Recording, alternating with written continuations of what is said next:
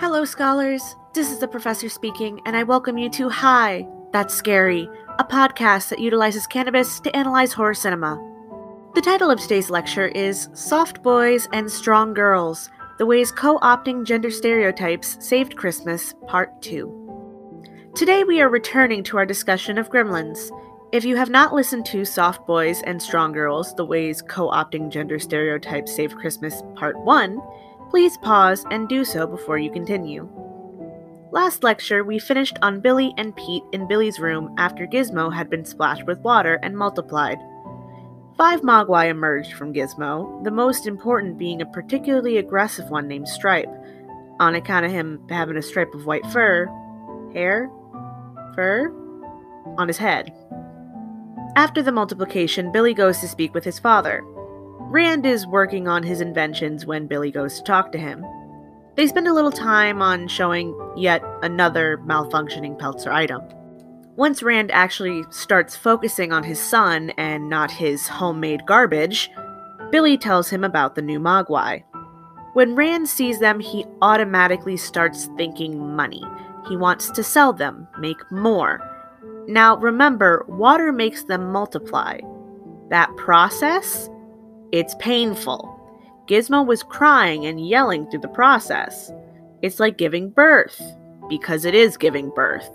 So Rand wants to forcibly breed these creatures for his own monetary gain. He doesn't know anything about them, only the barest of minimums, yet he wants to be the one to sell them. We proceed to see the beginnings of why exactly that is a bad idea. Due to him annoying them, the Mogwai took Billy's dog and tied him up with Christmas lights and shoved him down a laundry chute. Billy finds him and gets him free from the bindings. It's the next day when Billy goes to the kitchen and attempts to make himself coffee. Cue the machine not working because it's yet another Peltzer invention. Billy takes one of the Mogwai to his old high school science teacher, Mr. Henson. Mr. Henson is the only black person in this movie. I wonder what's gonna happen to him. Billy shows him how the multiplication works. Billy then leaves the Mogwai with him, but doesn't tell him the rules. This will come back to bite them. After leaving Mr. Henson, Billy and Kate are seen at Dory's. Mr. Futterman is there and he's very drunk. Kate and Billy walk him out to his vehicle, which is actually a piece of construction equipment they call it a snowplow later, but it looks like one of the Bob the Builder machines. Billy is mostly silent through this and observes Kate calmly and tactfully convince Futterman to not drive. During this, Futterman is murmuring about the Germans putting gremlins, recording devices, in their products. Kate humors him during this and that is ultimately what helps her convince him to exit the heavy machinery. Kate's empathy for others, combined with her clear intelligence, makes her such a great character, as well as potential love interest. Kate not only cares about other people, she does things to show she cares. Billy recognizes this and admires her for it. While they walk home together, Billy compliments her on doing it, considering many people would have gotten annoyed with Futterman's drunken ramblings. Kate explains that Futterman lost his job and has been having a hard time. She gives him a bit of extra leeway because of this. Billy, in the next moment, really shows how privileged he is. He says that he hadn't realized that people could still be sad at Christmas. He hadn't had the hardships that make the holiday hard for some people. Kate mentions that she doesn't celebrate Christmas, and Billy is shocked. He starts to pry as to why, and Kate looks visibly uncomfortable. When he keeps going, she calls out how people who don't celebrate Christmas are vilified, while people are allowed to dislike other holidays without the same opposition. Billy, realizing how he was being rude, apologizes. Kate does too for losing her temper. She doesn't necessarily apologize for what she said, but more so how she said it. This scene gives a really nice example as to how to show conflict and proper resolution skills. They both realize very quickly how they both contributed to the situation and took accountability. Billy apologizing first is another important thing. Having the man apologize first for his behavior instead of the woman is still something that gets botched nowadays. This mutual apology shows mutual respect. So, when after they apologize, Billy asks Kate out, the outcome is good. Kate says yes. Billy gets really hype over Kate saying yes, and he has this dopey smile on. It's ridiculously cute. Back at the science lab, Mr. Henson is collecting data on the Mogwai. In order to run some tests, he needs to take a blood sample. This is the moment that forced me to hate Mr. Henson, which made me a bit salty, scholars. I should not be forced to dislike the only black character. Now, you must be asking, well, why is him taking a blood sample so bad? It's not. Blood samples are important. The way in which he took the blood sample is what I take major issue with. Mogwai are small. I think smaller than the average human baby, but I do not know for sure because I do not keep babies handy for units of measure. You'd think that Mr. Henson would use a butterfly needle, one of those teeny tiny needles they use for babies. He does not. Instead, Henson uses a giant needle, one that is easily the length of the Mogwai's arm. To put this in perspective, imagine a needle the size of a reusable straw and the length of your forearm getting shoved into your arm unexpectedly and then having a bunch of your blood pulled out into the syringe. This was cruel and unnecessary. Later that night, Mr. Henson leaves the lab, his sandwich abandoned on the table within reach of the caged mogwai. The clock reads 2:20 a.m. The Mogwai takes the sandwich. In between Mr. Henson's unethical treatment of animals and the Mogwai having a snack, Billy is in bed. Gizmo is calmly reading a comic while his fellow Mogwai loudly chitter and bounce around in their box. Billy gets irritated by the hyperactivity and realizes they want food. When he checks the clock, it reads 11:37, which is not past midnight but still pretty damn close. Billy is a cinnamon bun and utterly precious, but sometimes this boy is dumber than a box of hammers. Billy grabs a big plate of fried chicken to feed the creatures. I just want to say that despite apparent money troubles, Billy doesn't hesitate giving these five Mogwai enough chicken that could easily be dinner and possibly lunch for the humans. That ties back to Billy's privilege and lack of perspective. He doesn't see an issue with giving a family bucket of KFC to animals, especially when he was already being reckless with the perceived closeness of time to midnight. The Mogwai chow down on the chicken, and it's really gross and sticky for some reason. Billy offers Gizmo a piece of chicken, which he politely refuses. Gizmo's a good boy. While Billy is feeding the Mogwai, his clock can be seen in the background. It reads 1137. Billy awakens the next morning surrounded by these gooey green pods. He's confused. His mother comes upstairs and they discuss the pods. Lynn asking if he broke any rules. Billy denies feeding them after midnight, but then discovers that his clock still reads 1137. The cord had been chewed through. Billy turns to his mother and asks what's going on, like Lynn would know. Like I said, not bright. Billy and Pete head to Mr. Henson. His Mogwai is also in a gooey green pod. Mr. Henson explains that the Mogwai are in the pupal stage. The Mogwai are basically in a chrysalis, which means Mogwai are the caterpillars. Wonder what their butterfly form is. Billy leaves for work while Pete stays behind for Mr. Henson's class. Mr. Henson puts on a movie.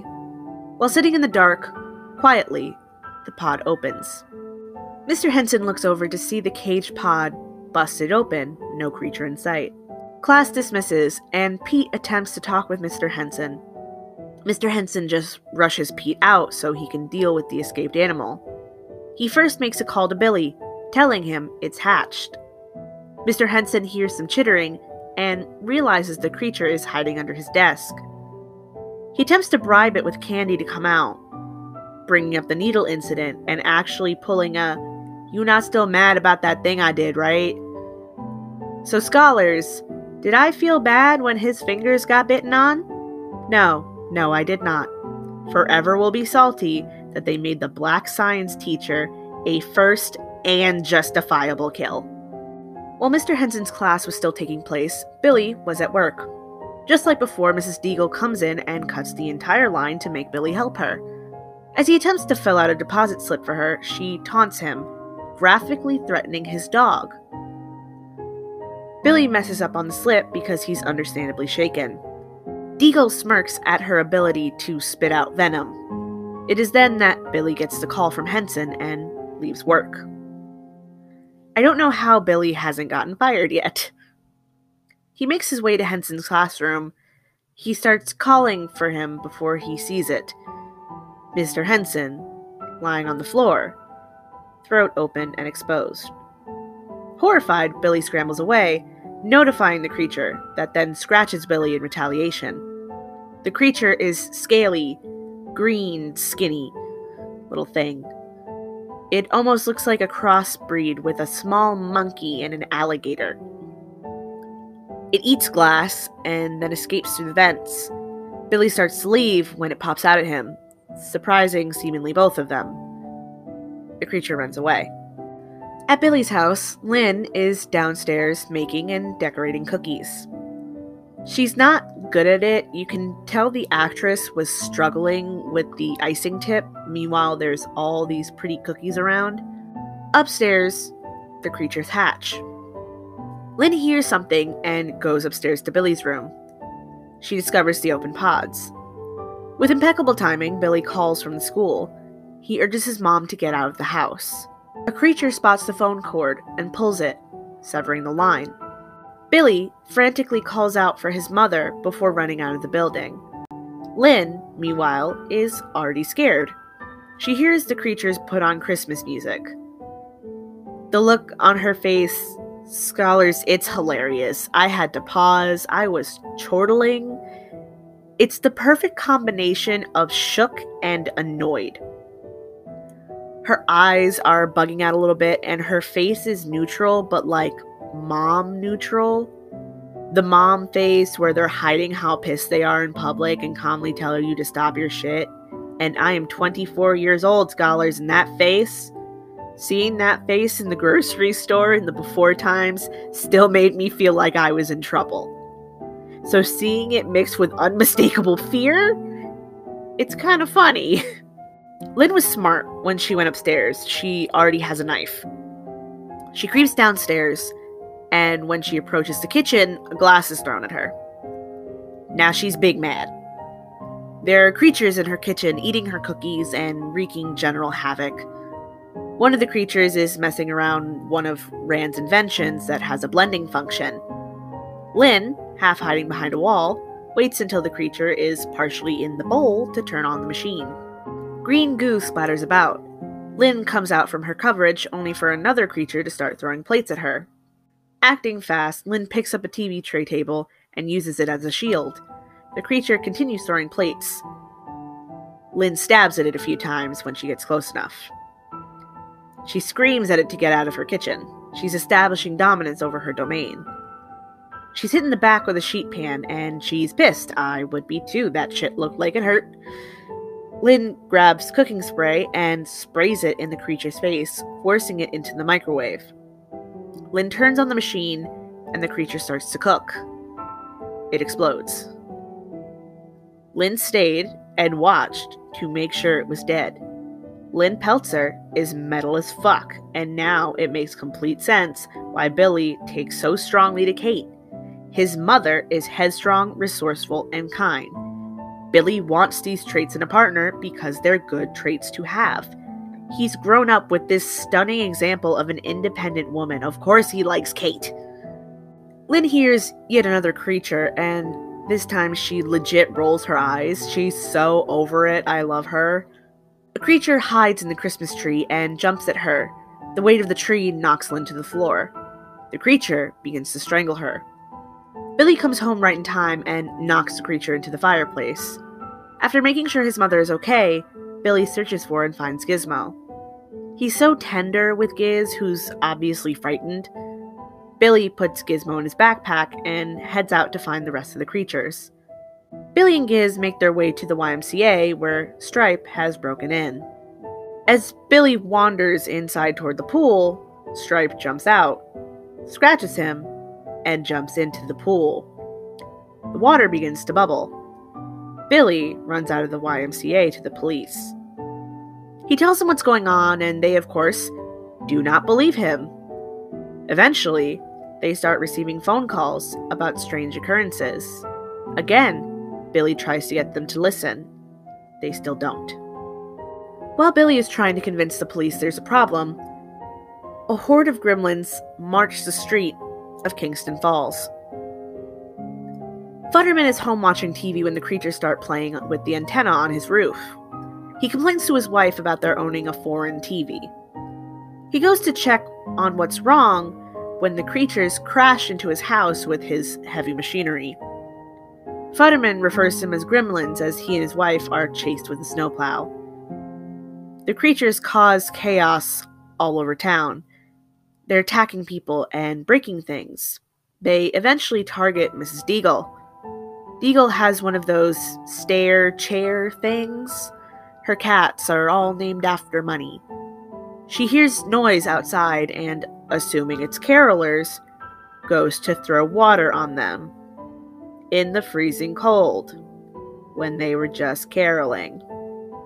But there are no carolers. Instead, there are gremlins. She's scared now. Good. She goes to her stair chair to try to escape. The gremlins have messed with the wiring. Mrs. Deagle's chair moves at a high speed and eventually flies off the rails, sending Mrs. Deagle out the window to her death. Ding dong, the witch is dead. The cops pull up to see the gremlins attacking people and running around. They see Mrs. Deagle's body. They collectively decide to, instead of doing their jobs, drive back to the station. Inept law enforcement strikes again. They're literally the police, they have guns. But no, they decided protect and serve only means for themselves and not the public. They're so focused on saving their own skin that they won't help these people that are being attacked. So not only do they try to get free shit just because they happen to choose this profession, they won't do their damn jobs and protect their community from an invading force. Fucking cowards. Billy, a civilian, is doing more to try to help the town than the damn cops who get paid a salary to do so. Gremlins said defund the police. The gremlins have taken over the town. While the radio host was reporting, they broke into the station, alerting whoever was listening of the gremlins. They have also congregated at Dory's pub. Kate is doing her best to serve them. She's doing her damnedest to keep a level head, not get hurt, and still be a good waitress. The gremlins are gross and messy. They gamble. One is shooting a gun periodically. One plays some smooth jazz. They're all engaged in general fuckery. Kate is eventually able to grab a camera after realizing the light disorients them. She triggers the flash multiple times, allowing her the chance to escape. She narrowly avoids getting shot when Billy comes, utilizing his headlights to ward off the gremlins. The car, unfortunately, won't start after that, so the trio make a break for the bank. On the way, a gremlin pops out of a car trunk as Billy and Kate are running past. Kate slams the trunk closed. They manage to get to the bank and hide inside. Kate is upset. She bitterly laughs about having another reason to hate Christmas. Billy, being the person he is, asks her what she's talking about. Kate reveals her tragic backstory. When she was nine years old on Christmas Eve, her father put on a Santa costume and tried to climb down the chimney.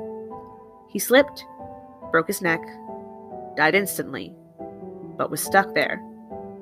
His family didn't know what happened for days, until, that is, Kate tried to light a fire. She noticed a smell. They expected an animal had died, but soon discovered it wasn't. And this is how Kate found out there's no Santa. When Kate began her story, Billy was still looking around the bank, which the gremlins had clearly trashed.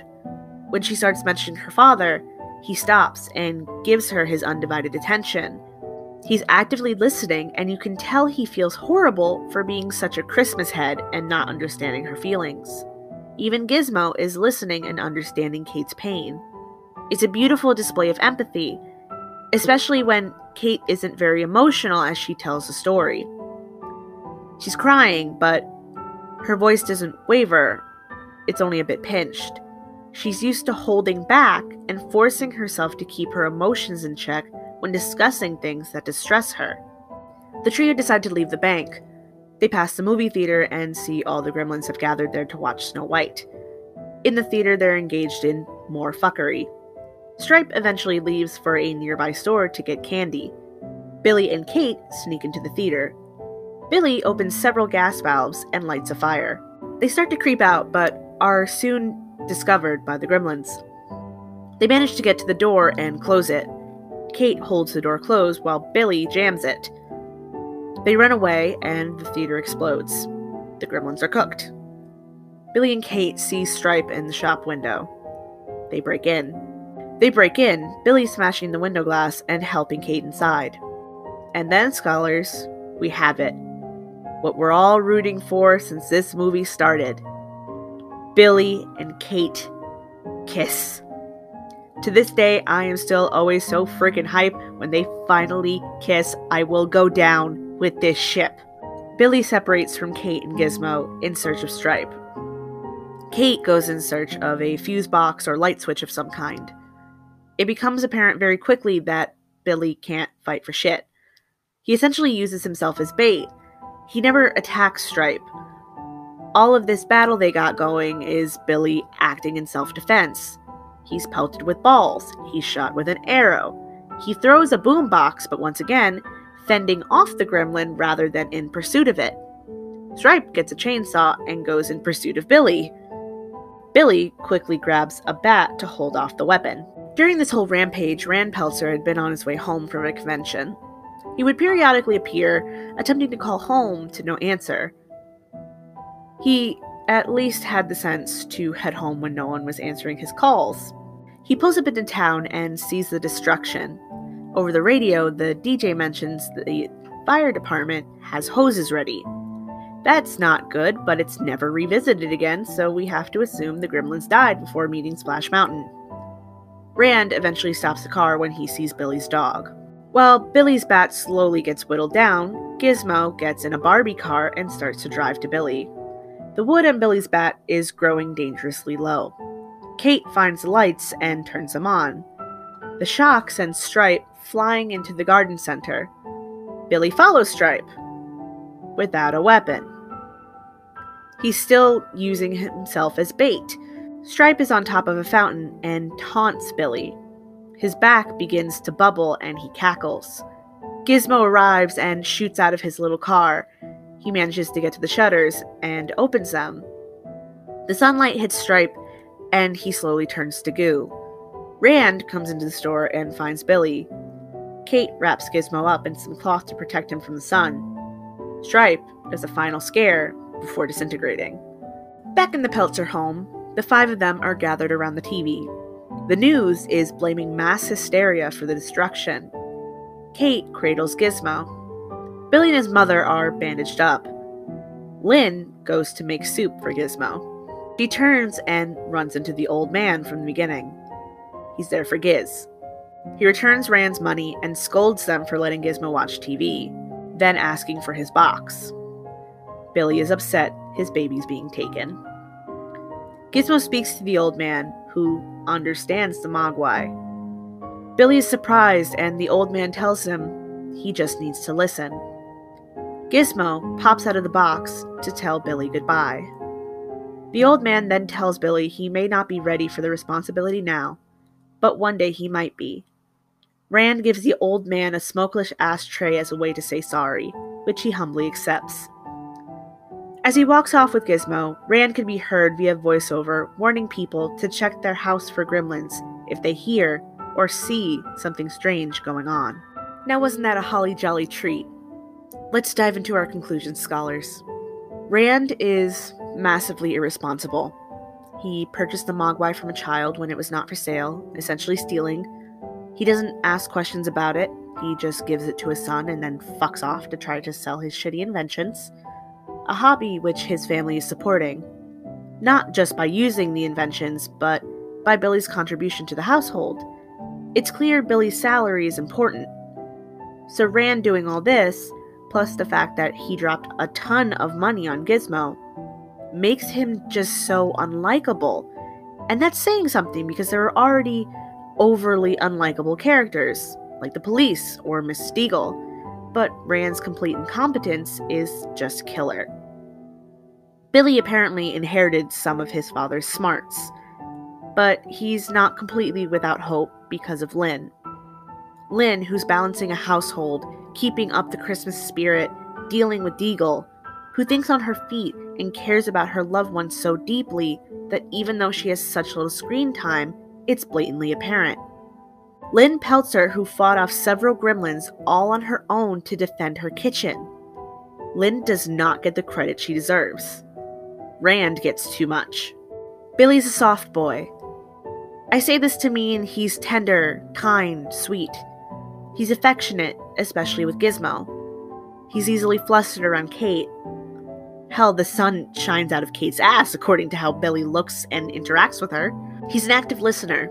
He takes accountability. Billy is also not a fighter. Throughout the entire interactions with the gremlins, Billy is largely trying to act as a shield.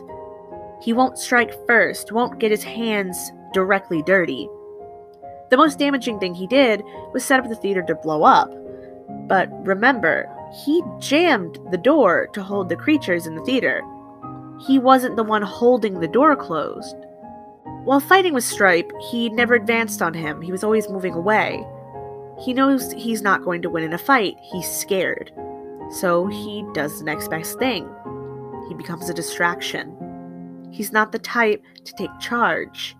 He's smart and comes up with plans, but he isn't a leader. He and Kate are a team. They're great for each other. Kate is a strong girl. I say this to mean she's smart, resilient, and compassionate. She is bold, speaking her mind and rarely holding back. She clearly likes Billy and is, in my opinion, fairly forward about it. She constantly approaches him. She's genuinely interested in this actual precious being. She isn't afraid to communicate how she's feeling. Kate is a fighter, She's got fire and spirit. She is the sword to Billy's shield. She can think on a dime and protect herself and others. She's strong. She held the door that was being pounded on by hundreds of gremlins. Kate's actions, looking for the lights, are what caused direct damage, not Billy turning himself into a target.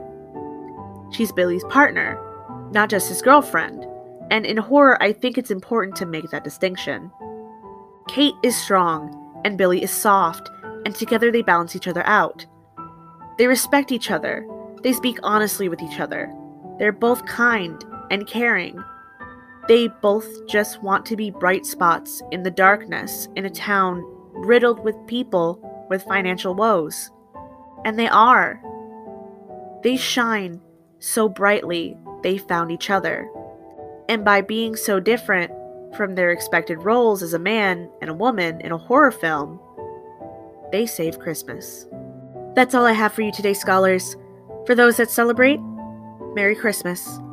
A late Happy Hanukkah to any Jewish scholars, a Happy Kwanzaa for tomorrow, and a Happy New Year to all of you. It's been a hell of a year, but we're glad to have spent some of it with you. We're going to be taking a brief hiatus for the holidays. We will be returning January 26th, 2021. Until then, stay scary.